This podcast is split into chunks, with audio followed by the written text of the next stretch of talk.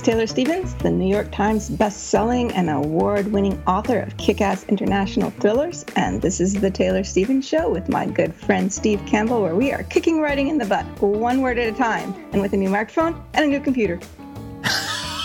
and just to be clear, the new microphone is on your end, and the new computer is on my end. And so we did a lot of testing before we started today in hopes that something horrible doesn't happen. Fingers crossed. Fingers crossed. So, Taylor, um, you have a new book coming out at the end of the year.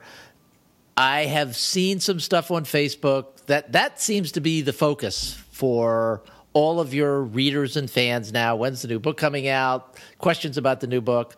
But there's more than just the new book. That's the public facing stuff. What's going on in your life now with regard to the next book and marketing the the December book, et cetera, et cetera, et cetera. What's give us a little insight into what what goes on leading up to a release. Well, we're still a little bit early on that. Um, generally, that whole machine starts kicking in about 90 days, three months more or less before the release. So I still have a little bit of time before I start panicking. But um, there's all the pre ahead of time stuff, you know, discussions with my publicity team, just trying to get a feel for what they have in mind, what I'm capable of doing, and all of that. But if anybody has followed this or my Facebook posts or even the newsy for a while, they know that these last two months have just been pure chaos for me. Like, chaos to the point where I was really not in a good mental place anymore because it was I, I couldn't get hardly any days back to back to write and it was pretty bad.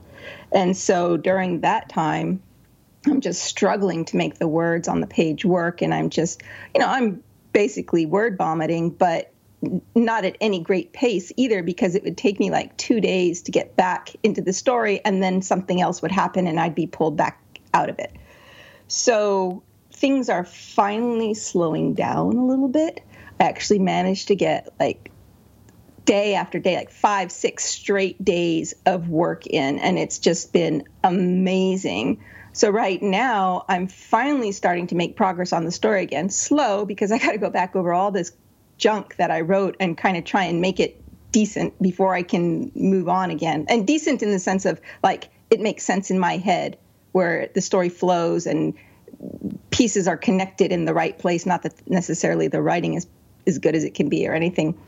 And so being in that frame of mind right now, I'm like, don't bother me. I want to read emails. I don't want to talk about the, publicity. I don't want to do anything except get more words down and get ahead of this before it spins out of control again. So that's where I'm at. One of the things that uh, when I used to do a lot of author interviews, I always found it interesting to ask people about the current book and there would occasionally be an author who really couldn't remember the current book because it was so far in advance. And in your case, what you've just been talking about is the next book in the Jack and Jill series.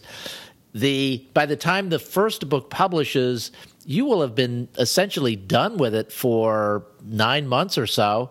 So pulling detailed answers from from an author sometimes for for a, a book that they wrote 9 months ago can be a challenge. I, I can imagine. I guess uh, for me, it's not as hard because I'm still immersed in those same characters and everything. Like I'm in the stage now of writing this second one because I have the, the stories have multiple main characters. When you have a second or third book in the series, you have to reintroduce those characters in a way that is new to old readers, but clear enough for new readers that they can pick up where the last story left off without spoiling the first one. And so being in that state right now, I'm I'm I'm living I'm living in the previous book in my head to try and keep everything consistent but not give away the plot, you know, that type of a thing. Mm-hmm. So I'm still pretty familiar and highly vested in the first story. Okay, so but things have things have calmed down, and so you're back focused on the writing, and you will soon enough be focused on the marketing, the the pre marketing of the book. Yes. Okay, and that's not our topic today. What we're talking what we're going to talk about today is something that actually is going to start happening in 4 or 5 months. We're going to talk about the distribution of of books and the process for that, uh, which is I kind of interesting. And when I first started learning about this, there was just so much that I didn't know, and I'm sure there's still a lot that I don't know. And I expect to learn some some things from this podcast. So let's cue the music and then get to the topic. This topic came about because I got an email from someone. I don't know if they're a listener or just on my mailing list, but either way, this question came in, and I already responded to them. But it it spawned off this whole discussion between me and Steve because the the person had asked me if lib- if um, publishers specifically delay the release of their books to libraries to give uh, to, to, basically force people to buy the book and then people who are ba- uh, borrowing it from the library have to wait longer to get it and when i got that question my response was like no and and then I explained how distribution channels work. But then when I was talking with Steve, he was like, "Oh yeah, I heard something about that." And I'm like, "Wait, what?" he goes, "Yeah, something about delaying books to libraries." And I'm like, "Oh my god, I got I got to read this. This doesn't make any sense to me."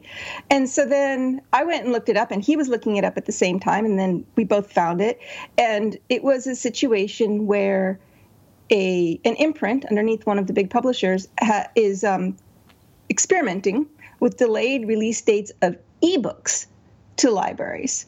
And that's completely different because the distribution channels for ebooks are completely different. And I thought, you know what? This would be really interesting to discuss how books actually get to where they're going. And uh, since I already spent all that time answering this person's email, well, I kind of have this fresh in my mind. So that's kind of what I wanted to do. Well, let me jump in with a quick comment about libraries and what could be the cause of the question. Could be the cause of the question was that the, the listener or or fan of yours just saw a reference to this article in which Tor was doing a an experiment. But I, I can remember back during the dark days of the real estate collapse and and the um, the, the, economic upheaval several years ago. Uh, I live in Southwest Florida, and we were really hard hit, and the tax base was really hard hit. And all of a sudden, our library, which used to order 30 copies of everything, wasn't getting new books in and I would just be online all the time like have they ordered this book yet have they ordered this book yet so it could it could actually be a budget thing too in in the case of individual libraries around the country yes that's true and since we're going about to go you know we're kind of talking about libraries a little bit in this topic i just want to reiterate that there are you know some people, publishers perhaps, maybe, um, some authors who really don't like libraries because they feel that libraries are stealing sales from them. I feel exactly the opposite. I feel like libraries are a perfect avenue for readers to be easily introduced to an author that they might have not been willing to pick up because it would have meant shelling out $26 or whatever the cost of books are up to now um, to to find out that they didn't even like the author. So libraries are a way to sample books very safely and, and quickly. And and I, I can't even count how many readers have found me because librarians have recommended my books to them. So I'm a really big fan of libraries and the the reason that I went with the publisher that I'm with right now, and the reason that the book is being produced the way it is right now, is specifically because I care so much about having my books in libraries. So I don't want that to come up as like somehow we're in any way bashing libraries in this discussion, if ever it takes a turn in that direction. Yes, yes. We neither of us would ever bash libraries. I actually the place where we live, when we were deciding where to live, one of the important factors to me is how close I am to the library. Wow. That's that's really I interesting. love li- I like spending time in libraries. It's, it's, just like it is a a regular event for me uh, to go to the library and just look at books Even though That's I mostly cool. read ebooks now, I still like to go to the library and look at books to see what I would like to read.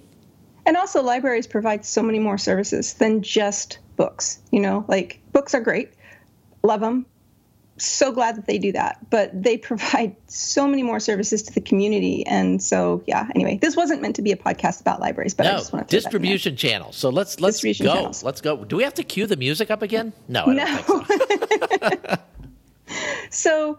when when the this question came at me, immediately my first response was pure uh, physical copies of books. Like it didn't even dawn on me about ebooks, which is kind of dumb, but that's probably because I don't read a lot of ebooks. So I was like, well, no, um, that really actually probably couldn't even be possible.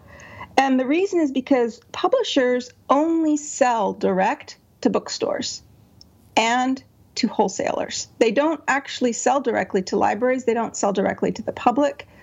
And so once a book has left their warehouse, they have no control over who buys it or when. They have their release date when they um, when the book is technically considered to be released. They have their on sale date, which is the earliest that bookstores and wholesalers will start, will start. I don't know if wholesalers can ship it out a little bit earlier or not, but the, the on sale date, nobody's going to sell it before then. But once that goes out, the books they're out in the wild. And libraries, since they don't buy their books from the publisher directly, are going to get it wherever they can get it fastest and cheapest. And in some cases, Amazon is the cheapest place for them to buy their books if Amazon has done a steep discount. But most of them will order wholesale for uh, order from the wholesalers, and there are a few of them. Baker and Taylor comes to mind, and they're I guess they're kind of like book jobbers. And so there might be like maybe a small delay, possibly could be a small delay in the fact that the wholesaler has to get the books from the publisher and then the library has to get the book from the wholesaler or whoever they're buying it from. But other than that, there's really not any way for the publisher to go, oh, well, we're going to sell it to you, the wholesaler, on the condition that you don't sell it to libraries.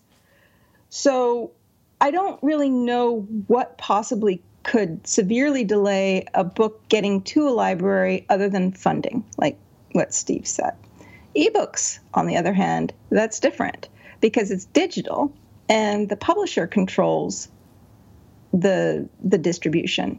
So they might when when you know I'm not super techy and I don't know all the ins and outs, but you know you upload a file basically to the digital distribution centers, and in the case of not booksellers, for instance, not Amazon, not whatever, then there's other um, distribution channels that are specifically for libraries. And I think Edelweiss is, I'm not sure if I'm pronouncing it right, is one of the biggest um, where libraries can license it. And it's more of a licensing agreement. Like, whereas libraries will specifically buy a book and they own it and it's in their circulation if it's a physical copy. When it comes to digital copies, it's more like a licensing agreement where they can buy it once and maybe lend it out 10 or 20 times. And I also noticed from looking on my royalty statements that and I don't know if it's still this way, if it was just once this way.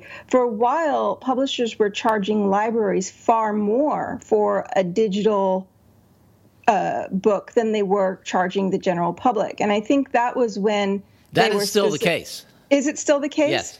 So what I don't know, and I know we have a lot of librarians who listen to this podcast, and there's a reason. I mean, there's an obvious reason for that because absolutely. It, physical books deteriorate and they need to be repurchased. So, for example, if let's just assume that every library in the country this may be wishful thinking, but we'll assume this. Every library in the country buys 30 copies of your new book, Liar's Paradox.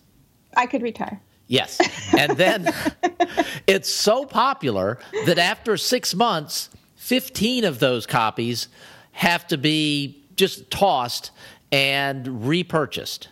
So there there is an element of repurchasing books that doesn't come into play with ebooks. They never deteriorate. So that's the reason they charge more.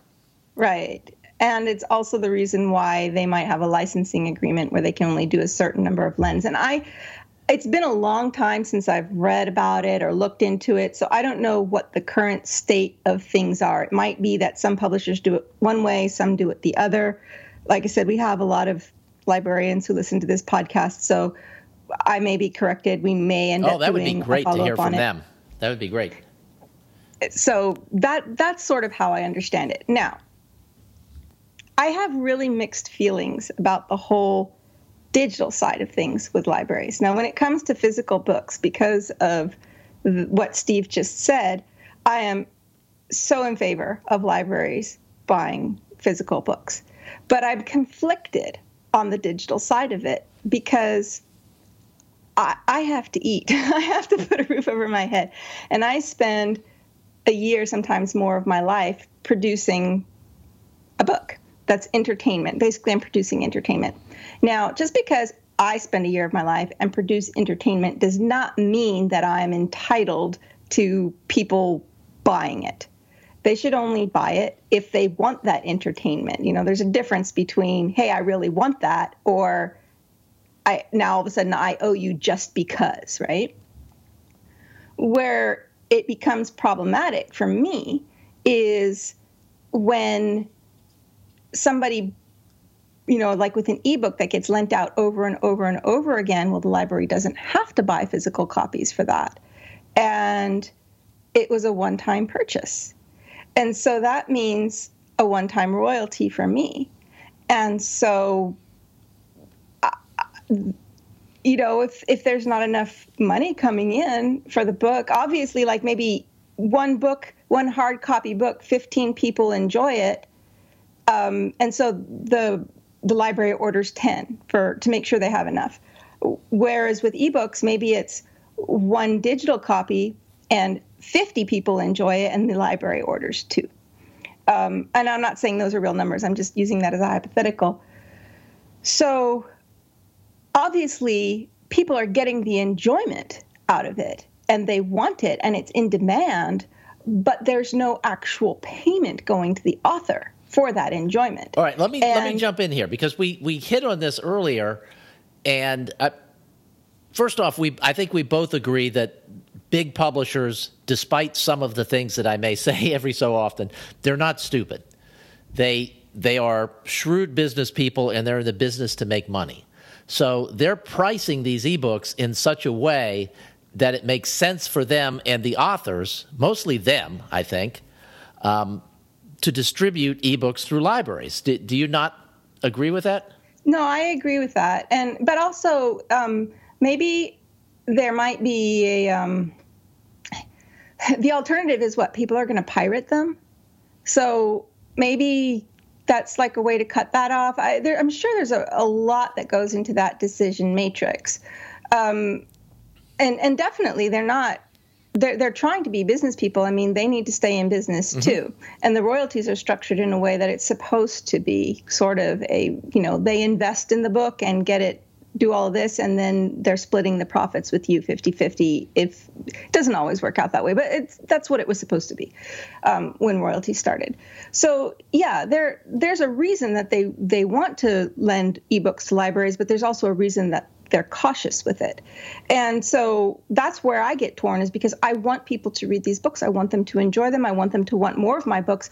And I also have to be able to put food on the table. And as with the music industry and everything, digital disruption kind of, you know, upturns the apple cart and everybody's kind of trying to figure out how to um, sort it out and make things work on all angles and still keep food on the table, so to speak.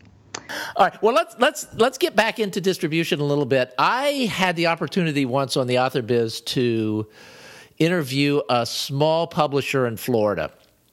Uh, just a small, as in a pretty good sized publisher, but not one of the really big publishers that we're all familiar with. And they were not able to buy, they were not able to sell their books directly into the big distributors, which I, that surprised me. So there are there are these big distributors. You mentioned Baker and Taylor. I think Ingram is another one, and then there are these smaller the distributors that have relationships with the big distributors, And so the smaller publishers can sell their books through the smaller distributors and get them through to the big distributors that way. And I I found that bizarre. to be fascinating. And also, but that's so not economical. Like now you've got two middlemen. Yes. And so that means that it it art that's an artificial inflation of price. that be publishing. Yeah, God, what a nightmare. Yeah, I don't really, I don't, I don't, I know people who have been part of small presses, mm-hmm. um, and but I'm not like fully versed on how it works for them in in in New York City. But I, from what I understand, from what I was told, if I'm not misremembering, they use the same distribution channels as the major publishers. So I don't know if that's a location thing or knowing the right people. And so it's contacts or if it's just changing. I have no idea. Yeah, and it may be a length of time in business because uh, the the people that I were talking to and uh, that I was talking to, they're they're a well known company and very well regarded, but they were fairly new. They maybe had okay. been around for ten years, which is not a long time in the publishing business, and they were thrilled when they through a through another contact were able to get this distribution agreement with a I, I, I, don't know what the right term for them would be, but not one of the big distributors, but a smaller one. But they could still get their books into bookstores. Right. And, and like, it's easy to say, well, I can publish my book through CreateSpace, or I can I can publish through Ingram Spark and and get my book into bookstores. You can't really because there's not a salesperson going into the bookstore saying, here's the new books and, and here's our catalog for the winter and we've got Taylor Stevens' new book. There's there's nobody right. doing that for the small distributors. So or for the small booksellers the small publishers. So I think that's the reason for the relationship with a small distributor because then they have they may have their own people that are going out and selling. They're just a, a tier down from the really big ones. You know, you raise a really interesting point because when I first started, I was with I was under the Random House uh, umbrella, uh, an imprint under an imprint, whatever, and at the time I was speaking with one of the people. Her job was to actually go visit all the bookstores in the Texas and Oklahoma. That was her territory. Mm-hmm. And she told me at that time, I, I mean, first book, second book, third book, we had another conversation. And she said that as far as she knew, Random House was the only publisher who still did that. I don't even know if that's a thing anymore of actually having sales reps go into bookstores and individually talk to the booksellers about what they see coming down the pipeline. But I did learn recently that when it comes to library outreach, other publishers, even big ones, sometimes rely on their competition to do that work for them. Like, the whole library thing, for example, my publisher doesn't have their own library outreach team. Mm-hmm. And they go through the distribution of a different publisher to handle that for them. And I found that completely fascinating. Uh, yet your publisher is one of the publishers who's well known for getting books into libraries. Exactly. So isn't that just bizarre? it's it's such an interesting business. It's just like there are all these layers and layers, and it's just fast, endlessly fascinating to me. Me too, and I've been in it for a while now. and it's easy it's easy for me sitting on the outside to snipe at them, but they are smart and they make a lot of money and there are there are obviously things that I just don't understand and there are things that don't make sense to me, but if you're if you're sitting on the inside of a publishing company, maybe they make perfect sense. Maybe. I think also um, you know, we all have our own perspective based on where we're coming from in in an equation, mm-hmm. and I think that. Um, and I'm not saying this about my, my current publisher, but I have seen it in some cases where you focus so much on the job at hand that you sort of get into this little bubble and you don't understand why people are angry about this or why they're angry about that or why this over here isn't working because you're just sitting in this office doing what you do, right? right. Mm-hmm. So um, it's one of those things that we can all think, well, we have the answers. Why aren't they doing this or why aren't they doing that? And they could probably benefit from that point of view, but we could also probably benefit from yes, yes, too. yes. And yeah, I mean, it's just it, it's a fascinating business. One thing that publishers really push for, and it took me a while to understand this, is they have what are known as trade magazines like Publishers Weekly and Kirkus and mm-hmm. a few others that review books that are coming out. And I always thought they wanted books in those for the fact that they would maybe get good reviews. But I don't think that's why they do it. They do it because by getting a book reviewed in, in one of those magazines, it gives legitimacy, and libraries and bookstores often choose the books that they're going to stock because shelf space is an issue. Not even even not every books book that's done in traditional publishing gets shelf space. The bookstore will order it, but they don't necessarily have it in stock. I mean, right now you probably couldn't even find my books in bookstores because it's been so many years since they were published. So because of that limited shelf space, they're looking toward those trade trade uh, reviewers to get an idea of where the excitement is and what books might be the big ones coming down the line because then they order books that they feel they're actually going to be able to sell and they don't end up having to ship them back to the publisher. And i mean they'll get credit for it but that's not the ideal way of doing business. You want to sell what you order and not have to have that I don't know what it's called, but where you've got money basically hanging in limbo while you send stuff back and and get new stuff and, and whatever. When you were talking about the uh, the trade pubs and people making decisions to buy books based on the trade pubs, I was thinking about the the movie business because it's much easier to get your mind around the idea that that we have hundred Avenger movies a year and those are the only ones that we ever see ads for. And one of the great things about smaller indie bookstores is that yes, all the big brand name authors have their books in there, but the booksellers can also decide what other things the readers might be interested in reading that are yes. not necessarily a version of the Avengers. And libraries too. and that. libraries, very, yeah, very libraries well. probably yes. even more so than than booksellers because they're not they don't have to sell the book to make money. They can they can just have the books in there for that person who's interested in that and and to share the knowledge that that that book is available. Yes. There are bo- I go into the mysteries and thriller section of our library all the time and I look at the new releases and half the stuff that's in there I never see in bookstores. That's interesting.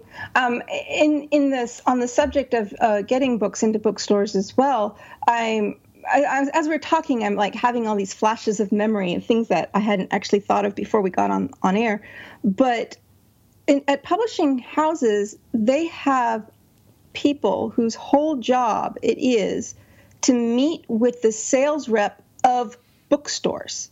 So, in other words, they're not traveling um, around a place, like visiting the individual bookstores in the Indies, but they meet with the sales reps for Barnes and Noble. They'll meet with the sales reps for Books a Million and for Amazon and, and the and the big players. And those sales reps have a lot of sway mm-hmm. over a particular book. For example, uh, and and they'll be like not just saying, "Oh, here these here's our catalog here's what's coming out but they'll be putting physical copies of covers in front of them and synopsises in front of them and having meetings with them saying this is what's coming down the pipe. And the the goal is to get those people to read the books and to feel like yes this is a good fit for our store. And if a sales rep from a big buyer comes in and says, "Look, we really like this book and we and this author sells well, but we don't really care for that cover and we don't think that it's going to have the impact it needs on our shelves." The publisher will seriously consider changing the cover. Hmm. They're like, "If you change this, if if you change this cover, we'll take three thousand copies." there's going to be discussions about changing that cover and what they can do to make that sales rep happy. Well, this has been interesting. I, I love talking about this. I hope I hope uh, listeners have been interested, uh, have learned some things, and maybe have some questions of their own. And if you do have questions of your own, or if you have information that we didn't have, like if you're a librarian and you understand how some of this stuff actually works, and you're in the Taylor Stevens fan club. Um, let us know because we would love to pick your brains and, and get a discussion going in there. And if you're listening to the show and you're not in the Taylor Stevens fan club on Facebook, join up so that we can that we can all chat in there and uh, further our own educations. It'll be a fun time. All right, thanks everybody for listening. We will be back again next Tuesday. So glad to have you with us.